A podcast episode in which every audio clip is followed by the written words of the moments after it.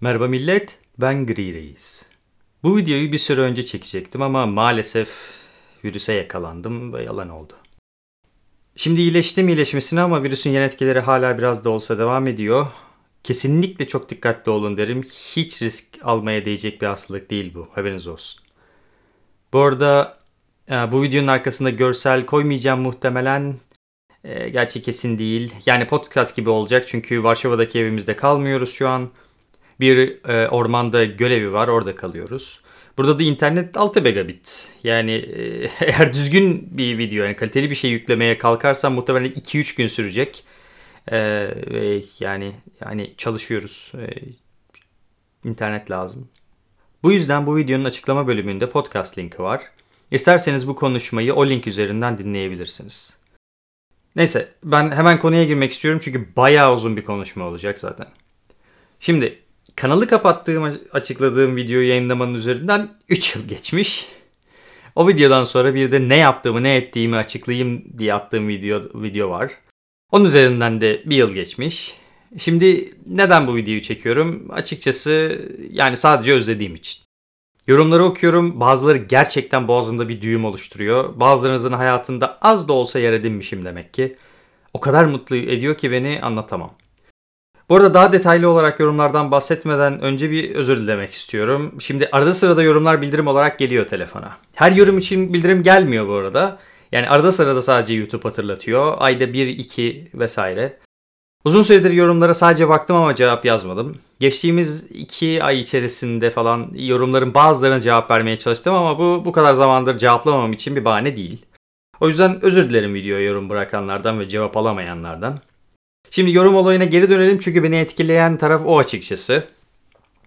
2013 yılında sanırım işte videoyu çekmeye başladığımda hiçbir şeyden haberim yoktu. Nasıl video çekilir, o zaman e, o videolara nasıl düzenleme yapılır, nasıl videolar atılınca daha çok izleyiciye erişilir hiçbir şey bilmiyordum. Tabi zamanla araştırarak, deneyerek öğrendim bunları birazcık. Bir şeyler öğrendikten sonra bir ikileme düştüm.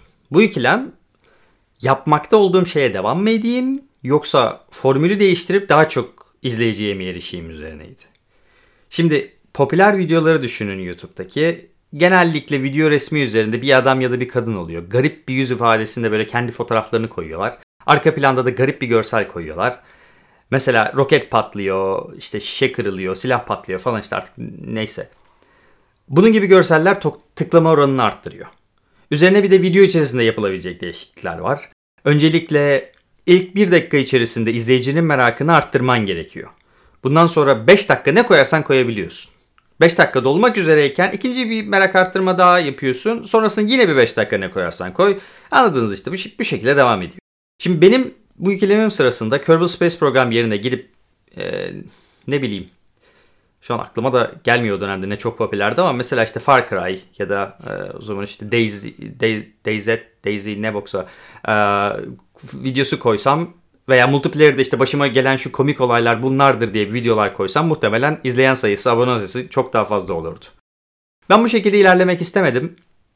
Videoların içeriklerini 3 aşağı 5 yukarı aynı tutup öğrendiğim şeyleri bu videolarda geliştirebilmek için kullanayım dedim. Doğru mu yaptım, yanlış mı yaptım bilmiyorum ama pişman değilim.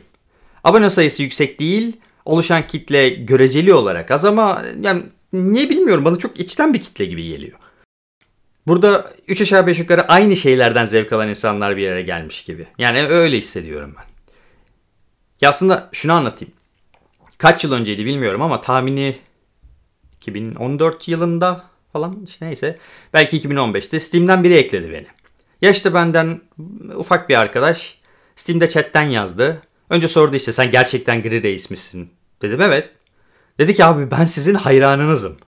Ulan kalbim duracaktı az, az daha. Hani böyle baştan aşağı soğuk su iner ya. Artık ona ne deniyorsa onu yaşadım. Kimseden ben senin hayar, hayranlığım cümlesini beklemiyordum. Hiç hem de. Bu mesajı yazan kim açıkçası bilmiyorum. Hatırlamıyorum ama yani eğer şu an dinliyorsan diyeyim ne hayatımı değiştirdin onu diyebilirim. Hayatımda duymayı hiç beklemediğim bir şey duymuş oldum. Bir de o kadar başlangıç zamanında yani. Ya açıkçası bunda niye anlattım onu bile bilmiyorum ama işte ya kanalın etkisi bende çok büyük. Her ne kadar video çekmiyor olsam da. Neyse ben videonun konusuna geri döneyim yoksa bir buçuk saat sürecek konuşmam. Şimdi Bu bir yıl içerisinde neler oldu, neler bitti birazcık ondan bahsedeceğim. Artık merak edeniniz varsa aranızda. Ee, geçtiğimiz yıl Ekim ayı işte son konuşmamızmış. Öyle not aldım. Ondan sonra işte çalışmaya devam. Orada bir sorun yok. Sonra Noel geldi. Hayatımda ilk defa Noel kutlamış oldum. Kız arkadaşımın ailesinin yanına gittik. Bayağı kuzeyde. Neyse masa, masa dizildi. Bayağı kocaman. Sonra ayaktayız biz hepimiz. Başladılar bir dua okumaya. Ne dediklerini zaten anlamıyorum açıkçası da bayağı ilginç geldi. Kısa bir dua zaten aslında. 1-2 dakikaya bitti. Neyse oturduk yemeğe başladık. Burada e, şöyle bir gelenek var. Noel'e özel yemekler yapılıyor. Mesela bu evde de yaban çorbası e, yaban çorbası ne ya? Yaban mantarı çorbası yaptılar. Ulan o kadar güzel ki 2-3 tabak gömdüm. Diğer şeylerin hiçbir şeyine yer kalmadı. Bana diyorlar ki bunu ye onu ye. Hiçbir şey yiyemiyorum. Neyse. Ya, ilginç bir hikayeydi yani. O, o yüzden bir anlatayım dedim. Neyse Noel'in çok önemi yok. Yeni yıla girdik. Burada Çin'de olan hastalıklardan hastalıktan bahsediliyor. İşte nedir ne değildir. Her günün konusu o virüs. Ağzını ettiğimin virüsü. Şirket açıklama yaptı. Dedi ki eğer virüs Polonya'da tespit edilirse evden çalışacağız. Peki öyle olsun. Sanırım Şubat ayının sonunda açıklama yaptılar. Cuma günüydü yanlış hatırlamıyorsam. Varşova'da bir ya da iki kişi tespit edilmiş. Bundan sonra dediler ki evden çalışıyoruz. Bak bir iki kişi tespit edilmiş direkt evden. Süper. Neyse işte bilgisayarı götürdük. Zaten laptop sorun değil. İşte sandalye falan taşıdım ben evde de e, öyle devam ederim diye. Ee, evden çalışmaya devam ettik bir süre. Neyse Nisan ayına geldik. Hala evden çalışıyoruz. Ee, genel bir şirket toplantısı yapıldı. İşte 140 kişi neredeyse ne o civar bir şeydi o zaman. Diyorlar ki bu virüs bizi hiç etkilemiyor. Hiç sorunumuz yok. Herkes seneye kadar evden çalışacak. İyi güzel bir şekilde devam edeceğiz o zaman. Ya süper. Oh. Neyse bu geçti. Nisan ayının ortalarında bir pazartesi günü sabah benim takım lideri yazdı bana. Zamanın varsa bir konuşalım. İşte Zoom üzerinden konuşacağız, internet üzerinden. Tamam dedim. Başla, başladık konuşmaya. Bir saniye dedi e, HR artık Türkçe aklıma gelmiyor. E, da katılsın konuşmaya. Ulan o anda düştü zaten jetonum. Neyse e, HR katıldı konuşmaya. Ben orada işten çıkarıldığımı öğrendim. Hayda. Hayatımda hiç kovulmadım yani ilk defa öyle bir şey yaşıyorum. Demek ki bunda yaşamak varmış. Aynı gün öğrendim ki 25 sanırım 25 kişi benden ayrı olarak işten çıkarılmış. Yani bayağı bir yüklüce bir sürü insanı kovmuşlar. Bir de bunların içerisinde bizim şimdi yazılım departmanındayım ben tahmin ediyorsunuzdur. Bunun başında bir adam var. Bayağı e, yani hayalı bir adam öyle diyebiliriz. Neyse eskiden CTO olan bir adam vardı. Ondan sonra e, primary yazılım mühendisi diye bir şeye geçti. Yani en yüksek ulaşabileceğin e, seviye diyebiliriz. Daha sonradan bir sürü bir senior yazılımcıları ne denir ona işte kıdemli yazılımcıları kovdular. Ulan şirkette yazılımcı kalmadı.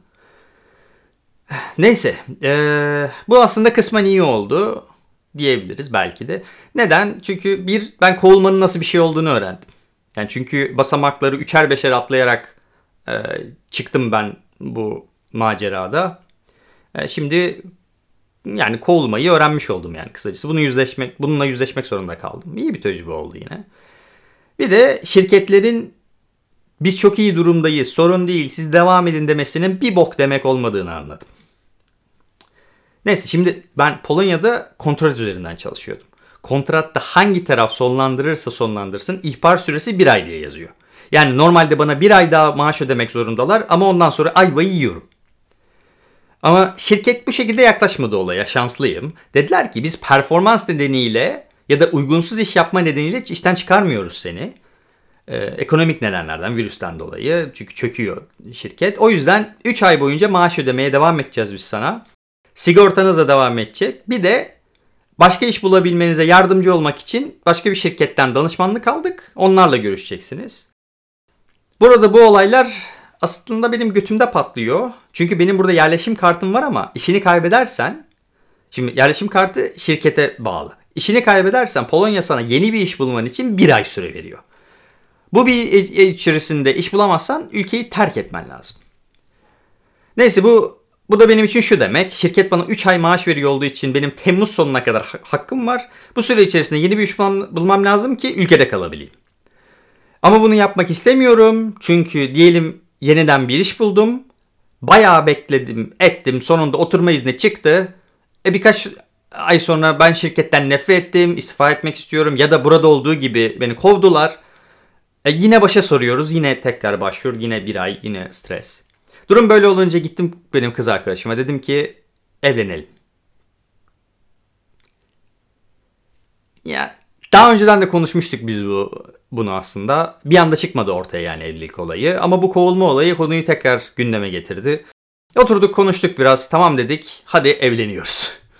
Şimdi asıl sorun evlenebilmek. Neden? Çünkü o sıralar virüs nedeniyle çoğu devlet dairesi kapalı. Bazılarının nikah daireleri tamamen kapalı. Şimdi açık bir tane bulmaya çalışıyoruz. Nisan'ın Nisan'ın sonuna doğru aramaya başladık böyle bir yer. Alacağımız gün Temmuz sonundan önce olmalı. Yani öbür türlü ülkeyi terk etmem gerekiyor. Kolay gibi duruyor değil mi? Yani Nisan sonunda Temmuz sonunda bayağı zaman var. Dil. Çok uzun anlatmak istemiyorum boşuna uzatmamak için ama kısacası şunu söyleyeyim. Ee, Polonya'nın kağıt işleri Türkiye'nin 80'lerdeki hali gibi. Herkes kafasına göre iş yapıyor. Eğer senin işini yapacak kişi herhangi bir nedenden dolayı sana kıl kap, kaptıysa sıçtın.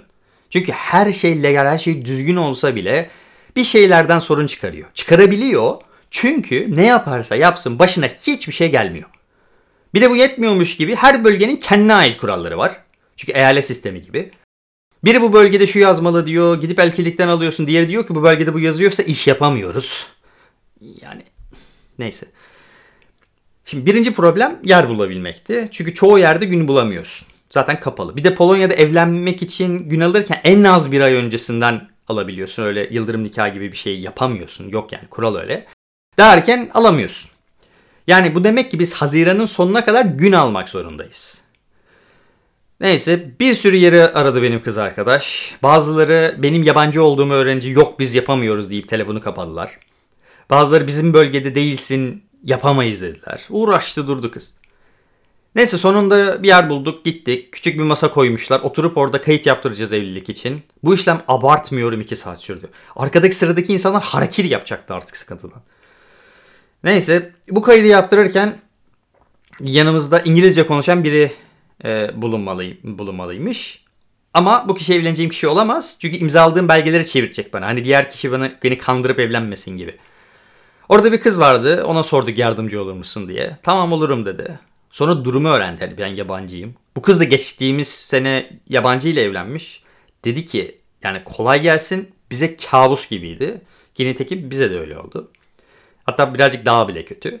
Neyse bir sürü uğraş beklemenin sonunda oldu mu? Tabii ki hayır. Çünkü ben çifte vatandaşım bu arada. Türkiye'de doğdum, Türkiye'de büyüdüm ama ben hem Türk hem Gürcü vatandaşıyım. Ve bu iki ülkede ismim biraz farklı. Çünkü Türkçe'de yumuşak G var benim ismimde ama Gürcüce'de yumuşak G diye bir şey olmadığı için orada G diye. Şimdi benden doğum belgesi ve evlilik durum belgesi istediler. Ülkede Gürcü vatandaşı olarak bulunuyorum ben burada. Türk pasaportum yok bile zaten. Şimdi Gürcistan elçiliğinden al, alacağım sandım ben bu belgeleri. Dediler ki ama hangi ülkede doğduysan oradan almalısın.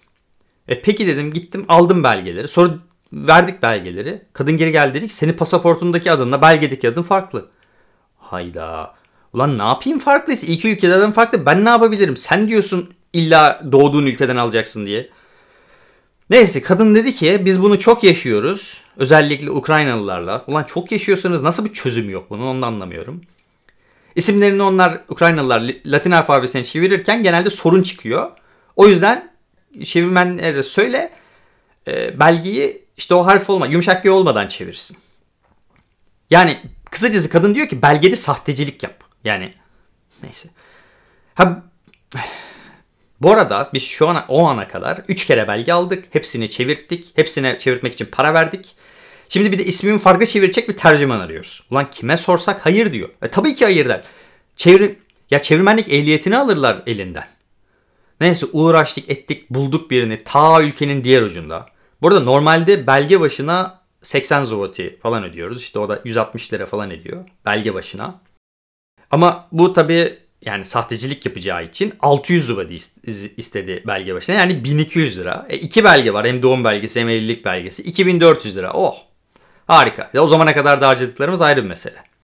Neyse yapacak bir şey yok gönderdik. Bayağı bekledik bir de. Sonunda geldi belgeler. Gittik nikah dairesine incelediler belgeleri. Bu sefer de kadın dedi ki Biz tercüme edilmiş belgedeki isme değil asıl belgedeki isme bakıyoruz. Bu isimler farklı. Ya geldi neyse. O yüzden diyor ki işlemi yapamayız. Yeminle yani gel katil olma. Sonra diğer kadın geldi dedi saçmalama. Yani asıl belgeye niye bakalım? Niye çevirttiriyoruz o zaman biz belgeyi? Asıl belgeye bakıyorsak. E tamam. Tamam oradan kurtardık dedik. Bu sefer de başka bir şeye sıkıntı çıkardılar. Yeni sorunda durum belgesini Gürcistan'dan almalıymışız. Türkiye'den değil. Ulan sen söyledin oradan al diye. Ben kafama göre işlem yapmadım ki. Ya yeminle valla bak haberlerde işte yurt dışına yeni bir hayat umuduyla giden vatandaşımız bir belediyede katliam yaptı diye bir ne bileyim böyle salak saçma bir haber görmenize az kalmıştı yani. Neyse başka bir yere gittik şansımızı deneyelim diye. Varşova'dan bir saat uzakta bir yere. Oradaki kadın çok dağılımlı çıktı şansımıza. Sorun çıkarmayacak biri gibi. Neyse ama o da aynısını söyledik. İlla Gürcistan elçiliğinden randevu almamız gerekiyor. Oradan alacağız belgeyi. Ondan randevu almaya çalışıyoruz ama Türkiye'deki gibi yani Türkiye elçiliği gibi değil. İnternet üzerinden alamıyorsun. Neyse öyle yaptık böyle yaptık uğraştık randevuyu aldık gittim. Sonra gittik nikah dairesine. Ulan hele şükür tamam dedik. Ve Temmuz'un 6'sına aldık günü. Bakın bu demek ki biz işlemi Haziran'ın 6'sında tamamlamışız. Nisan sonundan Haziran 6'sına kadar neredeyse her gün her gün bir yerlere gidiyorduk. Ya bir şey işlemler uğraşıyoruz ya bir şey yapıyoruz. Neyse. Kısacası bu kadar anlatıyorum. Bu kadar sıkıntılı anlatıyorum aslında ama çünkü gerçekten sıkıntılı şeydi. Ama artık evli bir adamım. Bu arada şunu da söyleyeyim.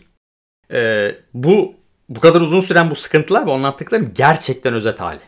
Ya daha birçok sorun çıktı ama yani o kadar bokunu çıkarmayalım. Bu arada ailem katılamadı nikaha. Açıkçası yani ben gelmeyin dedim. Ulan virüs var her, yerler, her yerde. Şimdi binecekler uçağa. Gelecekler buraya 15 dakikalık bir seremoni için. Sonra virüs kapacaklar. Ben kendimi ömür boyu hissedemeyeceğim. Affedemeyeceğim ondan sonra. Neyse kısacası Zoom üzerinden, işte internet üzerinden izlediler nikahı. Benim Türkiye'deki işte arkadaşlarım, akrabalarım hepsi öyle izlediler. Şimdi evliliğin ardından oturum başvurusu için bir ajansa gittik. 10 Temmuz'da yaptık başvuruyu. Kadın dedi ki seni parmak izi almak için çağıracaklar. Lan daha önce almışlardı parmak izi yani neyse ama bu işlem her seferinde tekrar yapılıyormuş. Peki tamam sorun değil alt tarafı gidip parmak izi vereceğim değil mi? Dedik kadın normalde bir ay içerisinde çağırıyorlardı ama şu an virüs nedeniyle iki aya kadar sürebilir. E, ve iki aydan daha fazla sürdü tahmin edebileceğiniz gibi. 2016'sında çağırdılar. Bak 10 Temmuz'da başvurduk. 2016'sında çağırıyorlar. Bu arada işlem işlemler parmak izi aldıktan sonra başlıyor. Yani parmak izi alınana kadar hiçbir şey boşu boşuna zaman geçiyor. Yani 3 ay ne kadar artık 4 ay ne boksa bilmiyorum. Boşu boşuna beklemiş. 3 ay evet öyle oluyor sanırım. Beklemiş oldum yani. Durum böyle olunca eşimle konuştum 2 ay önce. Yani sinirlendim yani. Dedim ben bu ülkede yaşamak istemiyorum. Ya bildiğin istenmiyorum burada. Hadi dedim Almanya'ya taşınalım. Konuştuk biraz ve tamam dedi. Ve dedi ki önümüzdeki seneye kadar bekleyelim. Bu da demek oluyor ki şu an mal gibi yatıyorum evde. Açıkçası böyle bir boş zamana da ihtiyacım varmış. Ee, Türkiye'den bir iş teklifi aldım ben bu arada. Maaş olarak doyurucu sayılabilecek bir işti. Ama yani şu an için düşünmüyorum o yüzden reddettim. Hemen hemen her gün e, yabancı şirketlerden şu işi düşünür müsün diye bu işi düşünür müsün vesaire mesajlar geliyor ama Almanya'da olmadığında genelde hayır diyorum. Yani iş istemedikçe garip bir şekilde kucağıma geliyor. Hayat acayip gerçekten. İş ararken bulamıyorsun. İş aramıyorken geliyor. Neyse. Şimdilik mutluyum. Evde evde boş boş oturuyorum. Boş boş oturmak çok güzel. En azından şimdilik maddi sorun yaşamıyoruz. Evde her şey e, şimdilik iyi gidiyor. Tabii virüs nedeniyle sorun yaşadık ama atlattık en azından.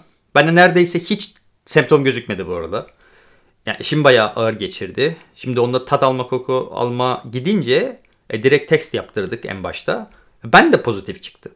Açıkçası yani şimdi onda semptomlar gözükmese ben test bile yaptırmazdım. Ya alt tarafı biraz ateş çıktı o kadar.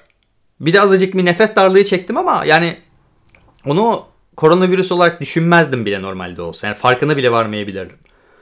Yani şu an ikimiz de iyiyiz. Tek yan etkisi bayağı yorgunluk oluyor. Yani eskiden her gün burada 3 kilometre civarında yürüyorduk. Şimdi 1 kilometreyi zor tamamlıyor, tamamlıyorum. Canım çıkıyor. Ama işte her gün daha iyi gidiyor. Kondisyonumuzu yavaş yavaş arttırmaya çalışıyoruz. Ee, Bu arada şunu da söyleyeyim. Aranızda Polonya'ya taşınmak isteyen olursa vazgeçsin.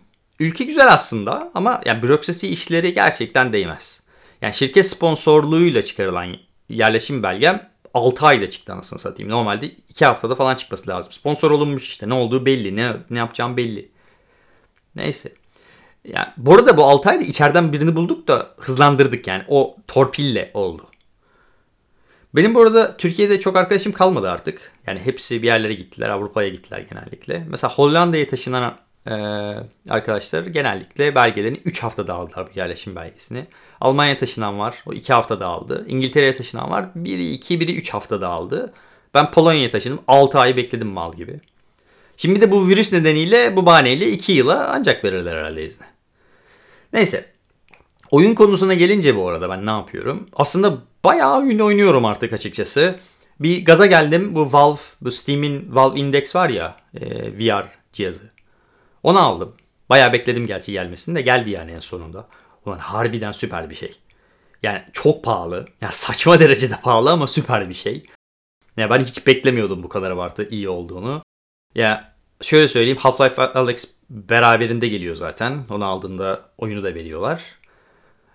Ya hayatımda oynadığım herhalde en iyi oyun. Direkt. Yani çünkü kendimin kendini direkt orada hissediyorsun. Yani Half-Life dünyasındayım direkt. Neyse VR dışında hmm, e, Microsoft Flight Simulator var işte uçak simülasyonu onu oynuyorum. O yeni çıktı sayılır. Baya güzel. Ee, aslında birçok oynadığım oyun var ama işte tek başıma da oynamıyorum aslında. Şimdi eşimle beraber oynuyoruz diyebilirim. Yani aslında ben oynuyorum. Hani o kontrol etmiyor ama o izliyor ve arada sırada e, işte mesela karar veriyor ne yapalım diye. Mesela Witcher, Witcher 3'ü bitirdik. Orada karar veriyor bazı şeyler. İşte Kingdom Come Deliverance'ı bitirdik. Star Wars Jedi Fallen Order'ı bitirdik beraber. Hani bir de şey oluyor böyle cutscene oluyor ya işte arada sırada film gibi hoşuna gidiyor onun da. Şimdi mesela Outer Worlds oynuyoruz. Gerçi onun daha çok başındayız da. Ee, bu arada biriniz daha sormadan söyleyeyim oyun videosu çekmeyeceğim. Yani o günler geçti benden. Yani YouTube'un şu anki durumunla zaten hayatta öyle bir şeye normalde de girmezdim. Neyse o ayrı mesele. Ama şunu söyleyeyim. Bir zamanlar böyle oyun dünyasıyla alakalı videolar çekmeye heveslendim. Hani bu YouTube'da mesela şu an yaşanan saçmalıklar gibi şeyleri. Hani mesela hangi şirket ne yapıyor, ne gibi sorunlar yaratabilir? Çünkü aslında o kadar çok trajedi dönüyor ki oyun dünyasını anlatamam. Mesela ben o sektörde olduğum için bayağı daha da fazla duyuyorum muhtemelen size göre. Mesela Varşova'da CD Projekt Red var. İşte bu Witcher'ı yapan. Çünkü herkes seviyor Witcher, Witcher 3'ü yaptıkları için. Ama çalışanların ağızlarına sıçıyorlar. Neyse bununla ilgili videolar atayım dedim zamanında. En başlayayım işte böyle bir şey. Türkiye'de bildiğim kadarıyla benim en azından yoktu o zaman böyle bir şey. Safsata diye. Ama e, sizlerin tepkisi neredeyse hep birlikte negatif oldu. O yüzden o tür videolar yalan oldu. Şimdi sadece eşimi oynuyorum videoları, şey oyunları o kadar. E, gayet de iyi gidiyor şu an hayat. E, böyle diyorum tabii ağzına sıçtığımın virüsü el verdiği kadar. Yani bir yere gidemiyorsun, yine aktivitelere katılamıyorsun, mal gibi evdesin sürekli. Yani e, ne yapalım? 2020 bize böyle bir yıl gösterdi. Neyse, şimdi size bir sorum var. Şimdi yorumlarda yazılımla ilgili ilgilenen arkadaşlar var anladığım kadarıyla. Çünkü birkaç tane soru geldi yorumlarda. El verdiğince kadar cevaplamaya çalıştım. Yazım, yazılımla ilgili nereden başlanır, neler önemli e, vesaire konuları açıkladığım bir video ister misiniz? Yani yani isterseniz böyle bir şey atabilirim. Tabii çok çok bilgi verici olur mu o kadarına emin değilim ama İstiyorsanız aşağıda bir yorum olarak bunu belirtirseniz sevinirim. Yani eğer istek olursa böyle video atabilirim. Gerçi dediğim gibi nasıl bir görsel koyarım bilmiyorum ama daha çok dinleme üzerine olabilir. Ee, tabii sizin ne kadar işinize yarar onu da bilmiyorum ama yani neyse. Ee, benden şimdilik bu kadar. Ee, yani kendimden bahsedeyim diye çektiğim videoda genel olarak bir şeylerden söylendim. Ama gerçekten çok fazla söylenilecek şey oldu ne yazık ki. Bazı şeylerin gerçekten özetiydi bu. Güzel şeyler oldu mu oldu. Evli bir adamım. Şu an mutlu mutluyum. Her şey iyi gidiyor. Her şey yolunda gibi. Ormanda bir e, göl evinde yaşıyoruz şu an. E, işte eşimin ailesinin normalde bu evi. Burası bayağı soğuk. Şömine yakıyorum normalde. Yani odun yakıyorum her gün ısınalım diye. Eksi derecelerdeyiz şu an bile. E, tabii Türkiye'ye göre çok daha soğuk tahmin edersiniz. Bayağı kuzeyde burası. Ama yani doğa içerisindeyiz. Bayağı güzel. Yani daha ne isterim bilmiyorum. E, böyle bir video atayım dedim. Bu ana, yani şu ana kadar dayandıysanız bu konuşmanın sonuna kadar yani teşekkür ederim. E, lütfen bir yorum bırakın. İyi ya da kötü gerçekten fark etmez. Yani iyi ya da kötü herhangi bir şekilde yorum bırakırsanız çok sevinirim. Çünkü mutlu oluyorum yani yorumları okuyunca. E, böyle videolar istemiyoruz deseniz de olur. Sonuçta bu bir geri bildirim. Yani kesinlikle bırakmanızı isterim. İyi ya da kötü dediğim gibi. Mutlu ediyorlar beni. Neyse benden bu kadar. Klasik kapanışı yapalım o zaman. Pekala millet. Ben Gri Reis. Bir dahaki sefere görüşmek üzere.